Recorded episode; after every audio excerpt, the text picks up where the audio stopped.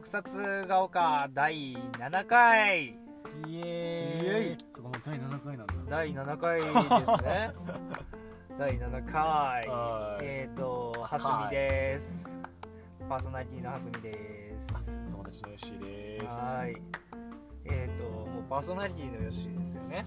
そうか。あはい。よろしくお願いします。はい、はすみとよしの特撮が丘。はい。で、はい、えっ、と今回のテーマはなななんと機械戦隊前回じゃん。大好きだからね。名前言う時ちょっと恥ずかしくなっちゃった。ねいやうん大好き。え。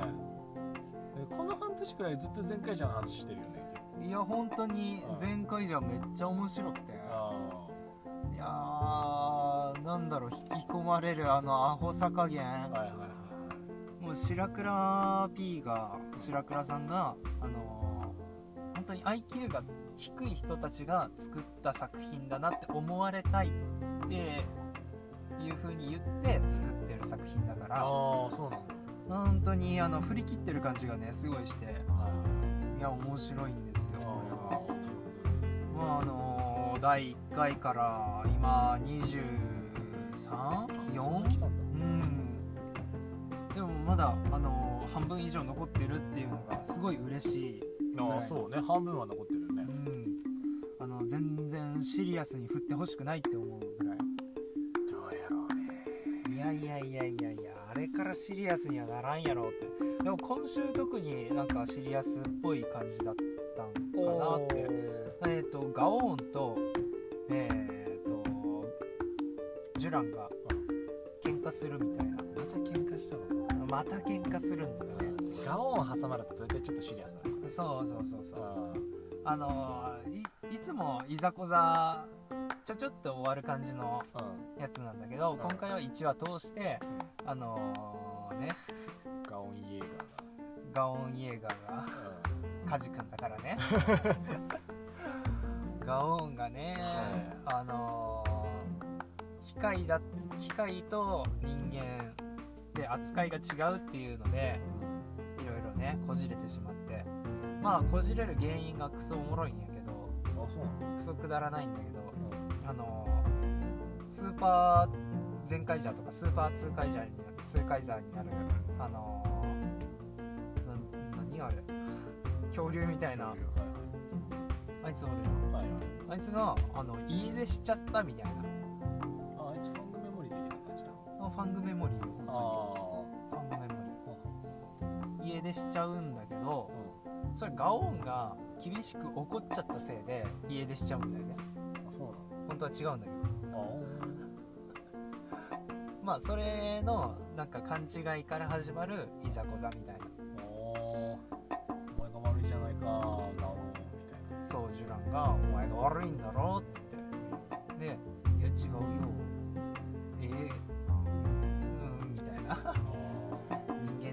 ったらもっと優しく接してたのかもなみたいなところから物語が始まる感じあああうん。結構シリアスだね。ええうんそうね。やっぱ特撮がねそのなんだ立場の違いみたいなさ。うん。やっぱねデフォルメしてはいるもののさやっぱ人間同士にある問題なわけじゃん。まあそうだね。なんかね何かの違い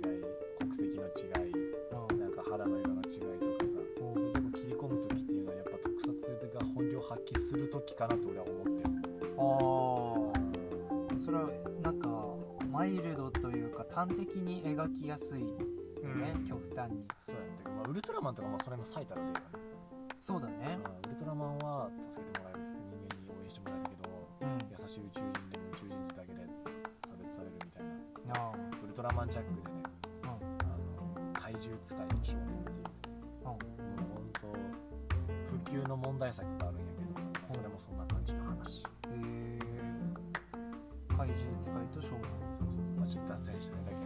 ど特撮がね。でもそれなんかエピソード見たことあるかもしれないあ本当に？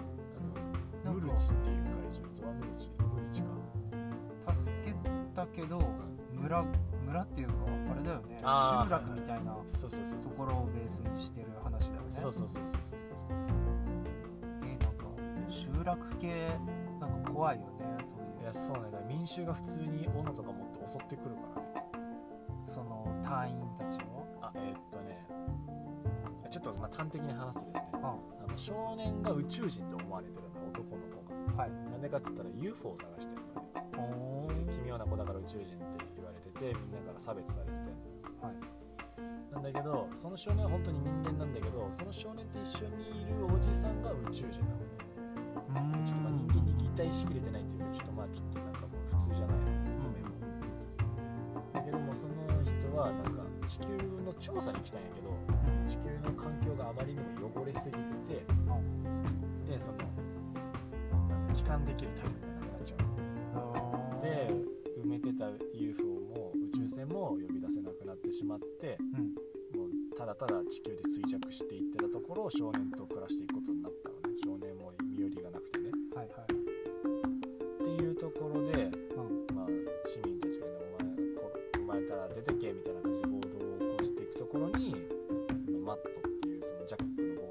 がまあ居合わせて。はい。でその、まあ、ジャックはさまあ状況を察して、うん。まあ、その少年や宇宙人たちを助けようとするんだけど、うん。まあ、暴徒とかした市民たちによって宇宙人はボコボコにされてうんそれで怪獣が目覚めてしまう。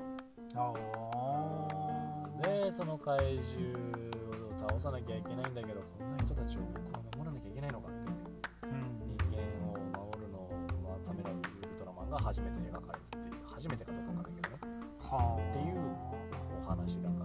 そういう感じのスピリッツはまだガオンはちょっと受け継いでるのかなって俺は勝手に思っておりますいや受け継いでないですね。あそうですか。いやでもね。ウルトラシリーズだとそういうのねうん。あのすごい描く回があるよね。これは問題作だからメビウスでね。うん。あ続編が描かれるのその宇宙人そうなんだ。まあぜひ見てください。わかりましたじゃあつぶらやイマジネーションに加入します。はい。俺も入ってないんだけど。ねああいや入らなんな。なあ。うん。そうごめんね。でガオンだね。いやいやガオンガオンはどうでもいいよ。うん。俺一番好きなのマジーヌなんだよね。ああーはいはいはいはい。マジーヌのもうぬいぐるみだったりうん。ちびけんのぬいぐるみだったりあのー アクリルスタンドだったりもうたくさん買ってて。あそうなの？うん。あえ動きがねめちゃくちゃ可愛いの。あーあーでもそれちゃんと見なのは分からないやつよね。いやいやいやまあ本当にあのねオープニングでまあ動くんだけど、古代も未来もどんな場所でもバンバンバラバンみたいなところで、もう動くマジーヌがめちゃくちゃ可愛いのよ、あそうなんだ。うん、が髪っていうかなんかチューブみたいなのが配線みたいなのがあのポニーテールみたいな感じで流れてるんだけどああはいはいはいあのそれもオープニングの最後で「全力全開タタタタン」のところであの2回転するんよマジーヌが。でこの頭から垂れてるチューブみたいなのがブンブンブンブン回るんよ。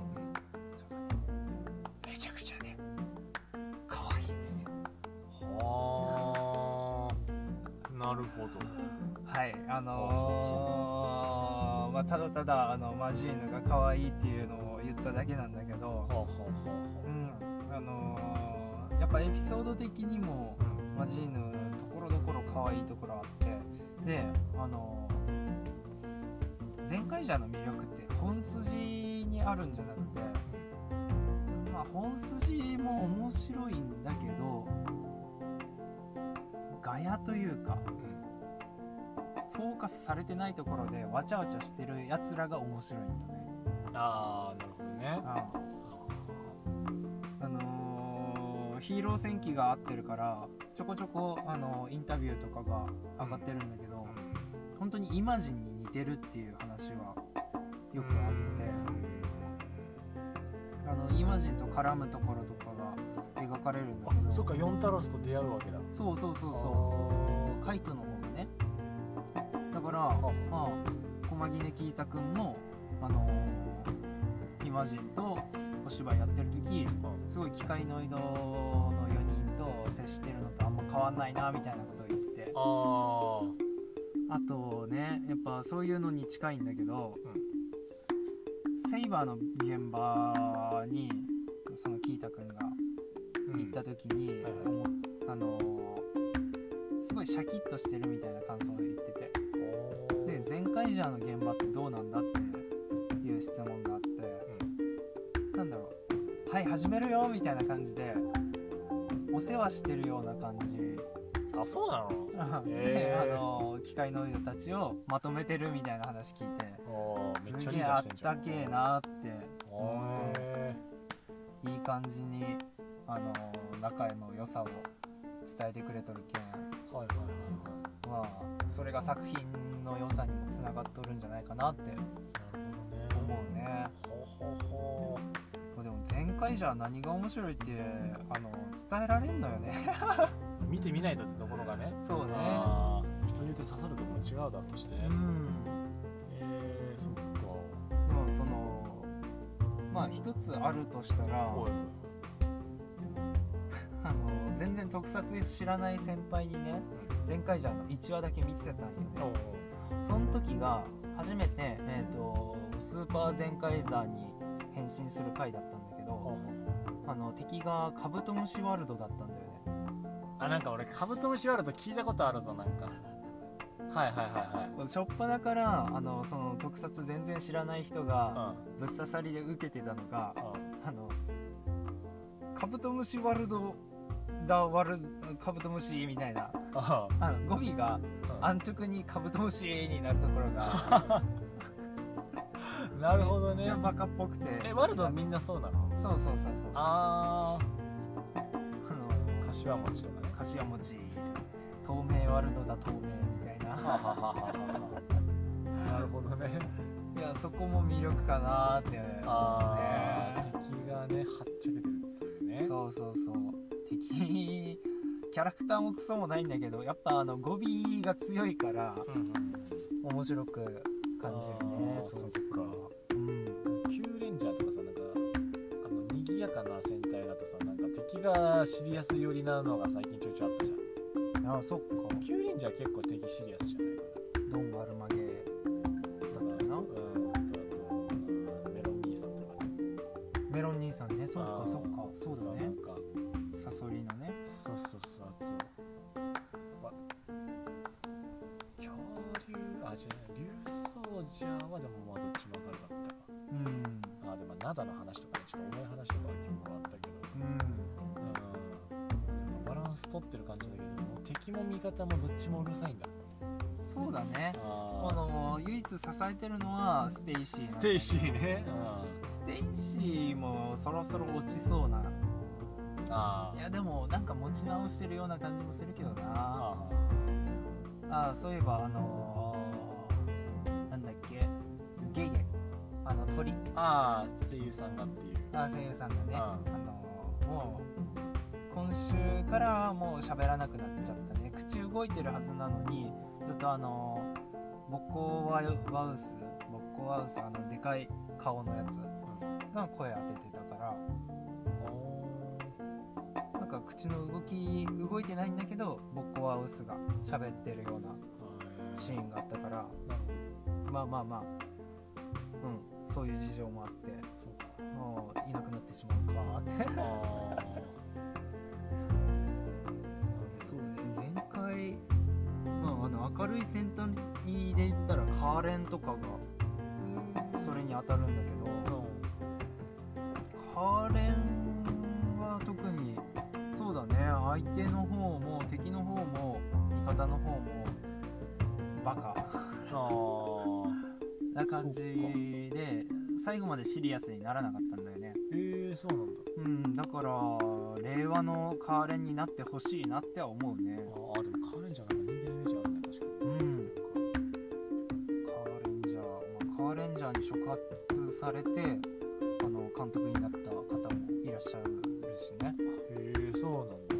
うん。荒川文江さんっていう方があのドゲンジャーズあの監督やってるんだけど、はいはい。あの人はカーレンジャーが大好きすぎるからその特撮系のお仕事をやってであれ見事ドゲンジャーズの一から作り出したってところがまた熱いね。一からっていうわけでもないからそのもともといたヒーローたちだからねそれは悪の秘密結社っていうグループ。ー。ああのーやばい仮面。やばい仮面。の中の人の笹井さんかな？佐々木さんかな？があの企画してで脚本も書いてるのかな？で荒川さんに頼んでやってもらってるっていう感じかな。うん。俺は高村あのヒーローショー行ったんだよねドゲンジャーズはいはいはい。で帰りの電車で一緒になっちゃって。え言ってたね前。はいああめっちゃいい人やった。あそうなんだ。うん。いやただそれだけなんだけど。いやなかなかないよね。行って帰りにその生みの親と会うっていうねいや本当に。ウルフェス行って円谷英二に会うみたいな感じでしょ、まあ、今は実現しないけど。それはあの亡霊見とるよ。ジャリじゃん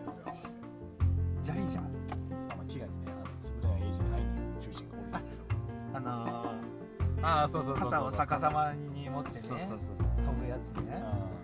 あれめっちゃ印象に残ってるな子供の頃見たらああいうフィルムというかああいう映像うん演出印象に残るよね。そうね。私もジャリージャーはやっぱその本来映らないはずの特撮セットとかが映ってるからね。そういうのでもなんかああそうだね。特撮セット映ってるなんか、まあ、メタ的な演出もだけどちょっとワクワクするよねまあ初代が出てきたからねあの回は。うん。ウルトラマンが。いやあれもうん覚えてるわ。私トリガーにはどんな客演がね、まあ、Z は決まってるけど。うん。ねえなんかあるかね最終回で。最終回でありそうなのティガーが出てくる。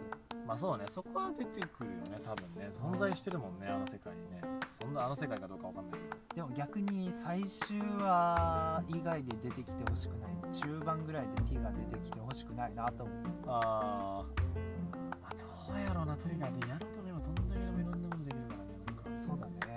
取っといてもらいたいよねでもこうやってさそのアニバーサリー作品っていうのがフォーカスされてる2020年と2021年だと思うんだよね。前回じゃもうまあああはいはい。それはまあ豪快的な意味ではあるんだけど昔の戦隊をあのねフォーカスしてるフューチャーしてるっていう感じなんだけど、まあ、トリガーもそうよね。ティガも、ティガをまたリブートしてる。リブートではないって言ってたけど、うん。それにあとゴジラの話になるんだけどゴジラはあれだね。えっと1967年？67年？ぐらいのあのゴジラ SP でああはいはい。あれアニメ作品なんだけどあ見てた。見てた。ああれめちゃくちゃ面白くて。あそう。おすすめあのいやめっちゃ難しいんだよね話が。まあ話も難しいし、うん。あのーキャラクターも天才同士の話し合いみたいな感じであの物語が進んでいくから雰囲気も難しめみたいな感じで、あのーワクワクするんだけど、う。んそういうのを見ると、あのー結局やりたかったのはジェットジャガーを動かしたかったっていうのが最終話で明かされるんだけどジェットジャガーってあのーウルトラマンのパチモンみたいなやつが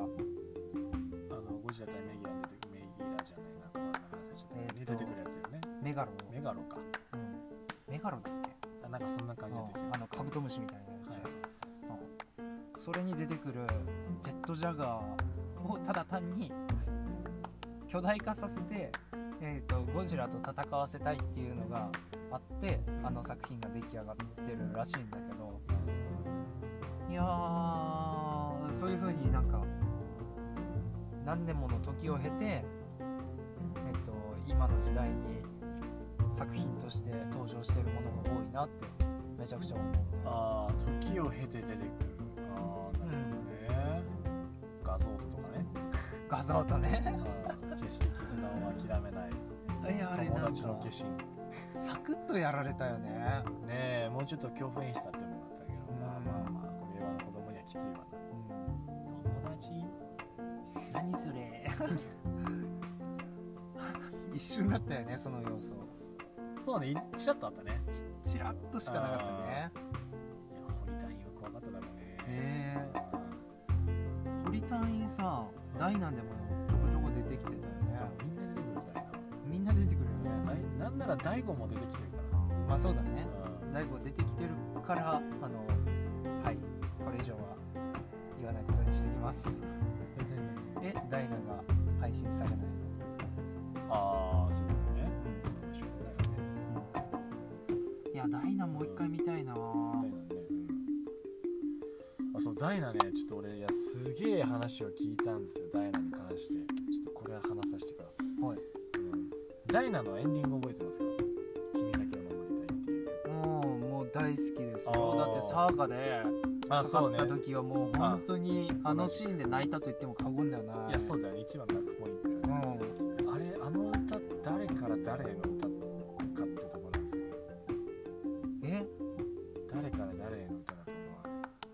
ダイナにはメインヒロインというかヒロインが2人いるからどっちかにいいじゃないかなって思ってたんだあー俺もそう思ってたんやけどさちょっとこの話を聞いてけどうん。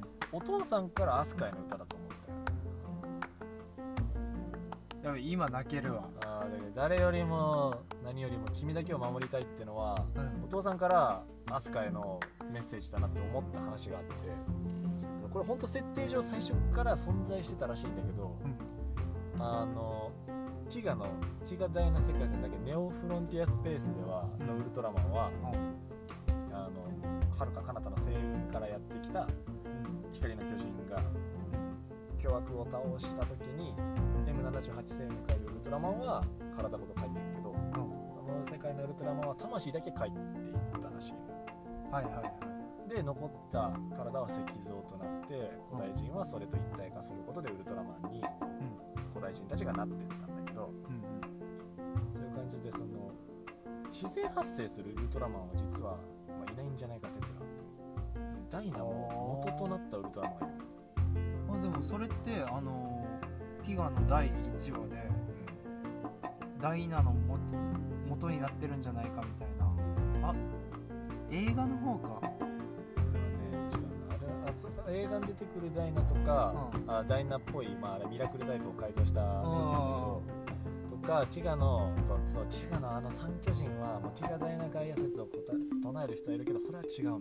あそうなんだ。そうあのなぜならそのティガで破壊された石像はうんダイナの最終回直前の F 計画っていうのでうん。そっかゾルガノイドの元になってしまうあの人類が作り出した人造ウルトラマンになってるからあれはダイナじゃないそっかそうだね。そうそうそうそう。あのね飛び散った石像からあのアスカのおお父さんは宇宙で消えてるのよ、でその時の乗ってた戦闘機は見つかってんのようんそのさなかでそのウルトラマンと一体化してた姿がダイナだったっていうお父さんが先代のダイナらしいへえこれにはねもっと裏付けがあってですねはいそのティガってね宇宙人あんま出てこないの基本怪獣と戦うのよ。あでちょいちょい宇宙人も来るけどうん。ダイナほど宇宙人と戦わないのうんダイナはその二次星人とかさちょっとおバカな宇宙人とかも来るけどティガあんま来ないのよ。なんでかっつったらティガの世界では地球に抑止力というかガタノゾーアがいる。ああそっか。そうそれを察知して宇宙から頭のいいやつらは地球に攻めてこなかったのでガタノゾーアがいたことで、まあ、ある意味地球は守られてたのね宇宙の脅威からはい。けどまあティガがガタノゾアを倒したことによって、まあスフィアとかね、うん。外界からも敵がやってくるわけよ。おただティガからダイナ本編まで6年空白があるうその6年間何があったかっつうと先代のダイナが地球を守ってた。ははあーでそれでも進行が抑えられなくなってやってきたのがスフィアあはででそのスフィアの脅威に息子の危機を察知して一体化しに来てうんで最終回でさお父さんが並走して飛んでうんうんそれはアスカがお父さんに追いついたからその時あお父さんも光になって自分も今本当の意味で光になったんだっていう、えだだからダイナ自身がお父さんでうん。アスカあずっと一体化してた先のお父さんが見えたっていう感じ？あだけどそのあれはだけどそのお父さんだってことをまあ気づいたっていう描写だね。ダイナこそがお父さんだっていうところに？自分は親父に追いついたんだっていうのを知らせるというかそのなんだろはあう地球をスフィアの危機から守ったことによって、まあ、英雄となった父親に追いついたっていう。なるほど設定は実はもともとあったっていうのがなんか2020年ぐらいに明かされたらしい。えー、やべえ泣ける。あーだけどそのラスサビ前のなんかあの愛しい人の胸に誰もが帰ってくよ懐かしい光に包まれながらい。つかはそのその死に際のところを1話目のねなんかあ俺はもう死ぬのかみたいなうんところで、まあ、懐かしい光、まあ、お親父のまれてなんだろう、まあ、死んでいくんじゃなくてあの死ぬのはもっと後のいつかにして、ねうんいつか手話みたいな感じのところがあるから、でそっからはアスカの歌になるらしいそうなんだ。っていうので、えー、それはもう知って得するエピソードやね、え。ありがとうございます。これでちょっと IQ 増えたわ。の鶴の武士が主題歌を歌ってる前回じゃね。あそうだね。これも前回じゃトークだわ。台無しになったわ。あ前回じゃ出たらねあの いい話がもう全部おバカな感じに吹き飛んでしまうな もうい一気にボリューム大きくなったもん。はいじゃあそんな感じで。えっとダイナの話がちょっとい今までで一番ためになったというかあー。はーって感動しちゃったわ。これなんか小説かな？小説なんか未来へのなんかラストドライブかなそんな感じのタイトルの小説があるけどそれに載ってるらしい。おおそうなんだ。わかりました。電子版とかで読ん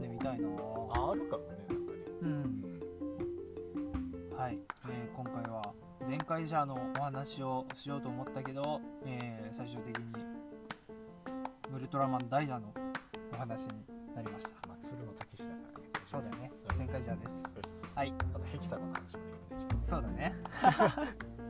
じゃあ今日はこの辺で終わりにします、えーお相手ははすみとよしでした